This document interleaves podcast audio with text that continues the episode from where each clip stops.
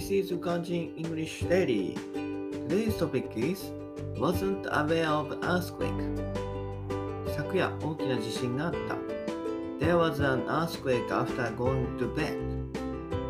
私は妻に起こされた時にはすでに揺れており、起こされなければ気がつかなかった。The ground shook when I woke up, and I wasn't aware of it until being woken by my wife.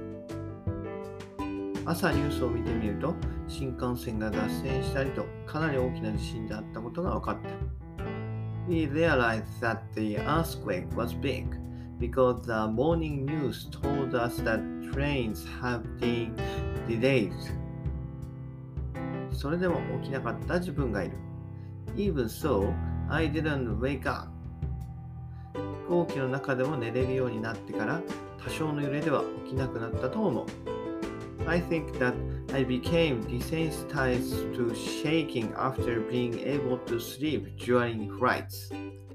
That's all. Bye bye. Have a nice day.